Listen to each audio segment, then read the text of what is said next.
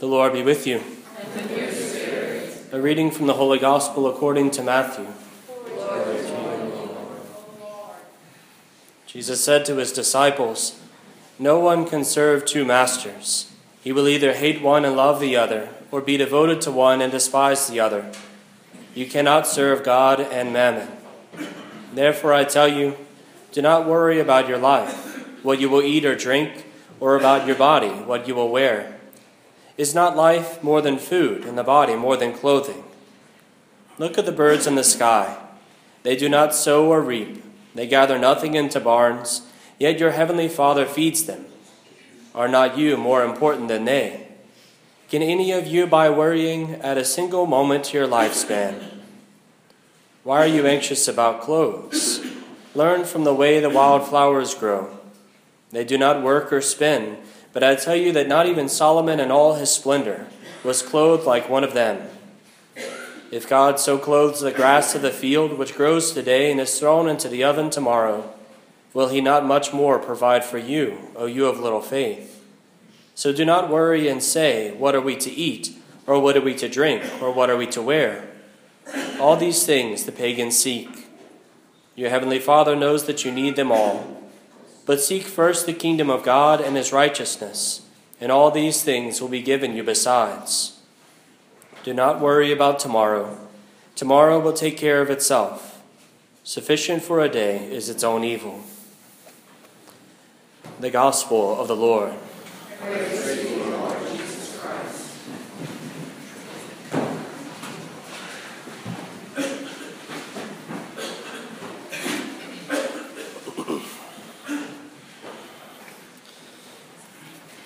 Ash Wednesday, just a few days away, we come to the end of uh, the Lenten homily series, uh, the pre-Lent.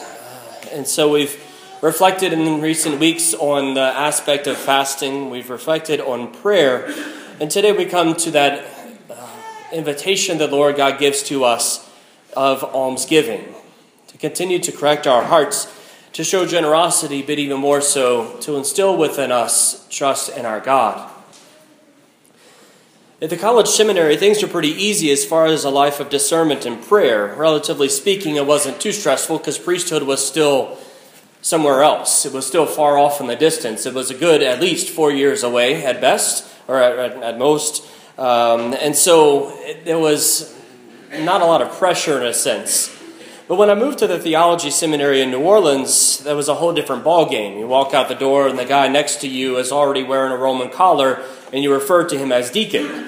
Uh, and so it's a, a different reality, as it puts a whole lot more stress on the actual discernment of one's possible vocation to the priesthood. And so necessarily in that, there was uh, a whole lot more focus on the life of prayer and trying to trust in the Lord that he would, in fact, give me everything that I needed. And one of the things that helped me more times than I could even count was the statue of Our Lady over the entryway of the seminary itself. As you came in the front door through the parking lot, there was a statue of Our Lady, and at her feet, a simple phrase, two words in Latin, Deus providebit, God will provide. And over and over as I walked into the seminary so many times to look up and read those words, it was a consolation to me. God will provide. It was a reminder that my God loves me and that if I actually believe the things that are said about him, I ought to trust that he will provide for my needs and not to be consumed with worrying about so many things, but rather simply to trust and to do my best each day to follow after him. Deus providebit, God will provide. It's that sense that the Lord invites us to give alms, really ultimately to trust in him, that he will provide for us. Almsgiving, it comes in a whole variety of ways, but ultimately it's a recognition that it's something given to us and we're called to give to others. In our seminary course, we also had a, a course on the spiritual life. And there was one reality that they that they described, the way of God's grace that comes to us, that has continued to resonate within my heart. And it's something that, that comes up in very practical ways through the course of our days. And it was grace was described in two separate ways. The Latin the Latin phrasing for one, gratia gratum faciens, which is grace that makes one graced. Uh, so it's grace that does something in the individual. And then gratia gratis data, grace which is to be freely given. And so it was this recognition that, that God's grace comes to us, and it has one of two purposes. Either it changes me, or it's given to me to help change someone else. On a practical level, it comes out as things such as, in the midst of my day when I'm struggling with being impatient over something, or I want something to happen faster, or if I'm stuck in traffic or frustrated with any number of things, I can pray one of those little arrow prayers, as they say it, those prayers that pierce the heavens and, and go to the heart of God. And I can just simply say, Lord, help me. And in that moment, God can hear my prayer and grant me the grace to be patient in the particular moment. And if I'm open to receiving the grace, it can change my heart. And in that particular place, I can become more patient. Grace that makes me graced. Something that changes my heart. But as we know, there are a number of gifts that are given to us, not for me, but for others.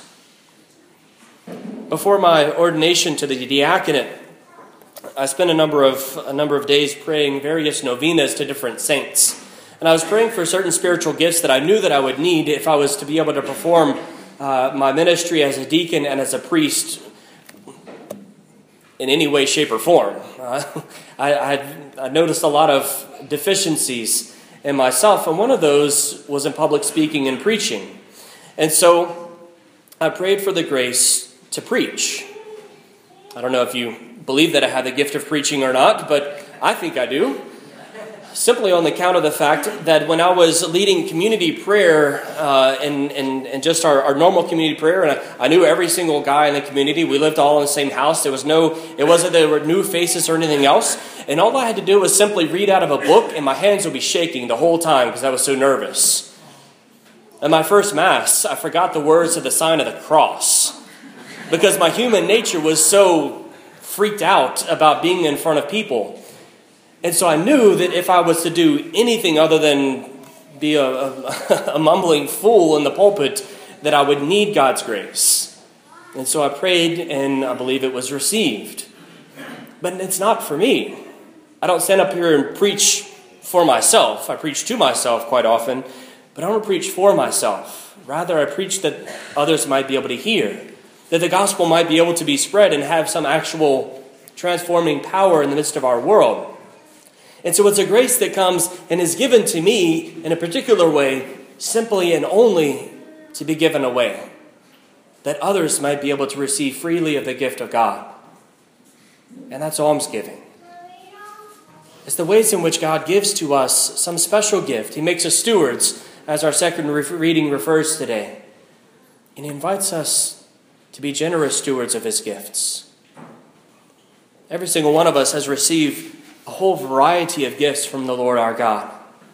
They come in different ways. The majority of the, they, they kind of break out into the, the three general categories of generosity with our time, generosity with our treasure, our finances, our, our, our, our worldly means, and generosity with our talents, the things that we're good at, essentially. And so God invites us to make use of these things to whatever extent we're able, to be able to continue to build up the body of Christ, because they're given to us for others, not for ourselves. Again, certainly that doesn't mean that we every penny that we take in, we have to give away, and we just have to trust that someone else will pay our light bill, and someone else will pay our house note, and someone else will pay the car note and insurance. Obviously, that's not the way it works. But it's not to make the things of this world our God. That's what the Lord speaks of in the gospel. You can't serve God and mammon. Mammon being possessions, things. Rather, we have to trust. We have to trust the provide the, the, the providence of God for us. That our God loves us, and He knows what we need, and He will grant it to us. And so He invites us with the gifts that He bestows to be generous. It's easy for us to say no when asked to be generous with our time. Most of us are pretty busy these days. Whether it's with things at work, things at home, whether it's things we're already we're doing with the church, whether it's kids or grandkids or other family obligations that take us here, there, and everywhere, and it seems like we don't have a minute to stop And then Father asks us to stay a few minutes after Mass, which I'm going to ask y'all today at the end of Mass, to stay a few minutes after Mass. And it's easy for us to go, I've got so many things, and not to give our time. Or to know that we have other opportunities to, to grow in our faith, or opportunities that we can use to serve someone else, not just in the church, but in our larger community. And sometimes we can become stingy with our time. We try to hoard it all to ourselves, not to be able to, to give it up. We try to store it up for ourselves. The gift of our time. Our Lord bestows upon us also many treasures, the things of the world. He gives us many gifts, and they can be used for incredibly good things. But sometimes we place our security in the things of the world. I think that if my checking account is big enough, I don't have to worry about anything, because I can take care of myself.